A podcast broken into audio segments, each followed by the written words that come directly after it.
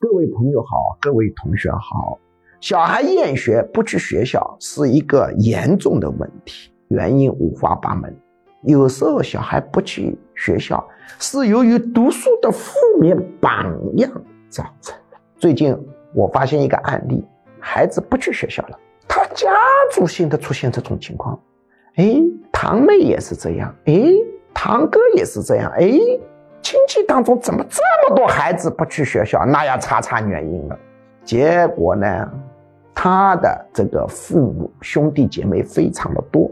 结果发现一个严重的问题，就是他们当中有一个人已经读到九八五的硕士，居然去送外卖，这下麻烦了。读到九八五的硕士都送外卖，那还读什么书啊？如果你家里有这样的负面榜样，怎么办？一要消息屏蔽，二要重新解释，他这是临时性的好玩，或者他虽然不是送外卖，而是拿了薪水只有五千块，那你就要重新解释，他拿五千块，他如果没有读到硕士，只能拿四千块。总之。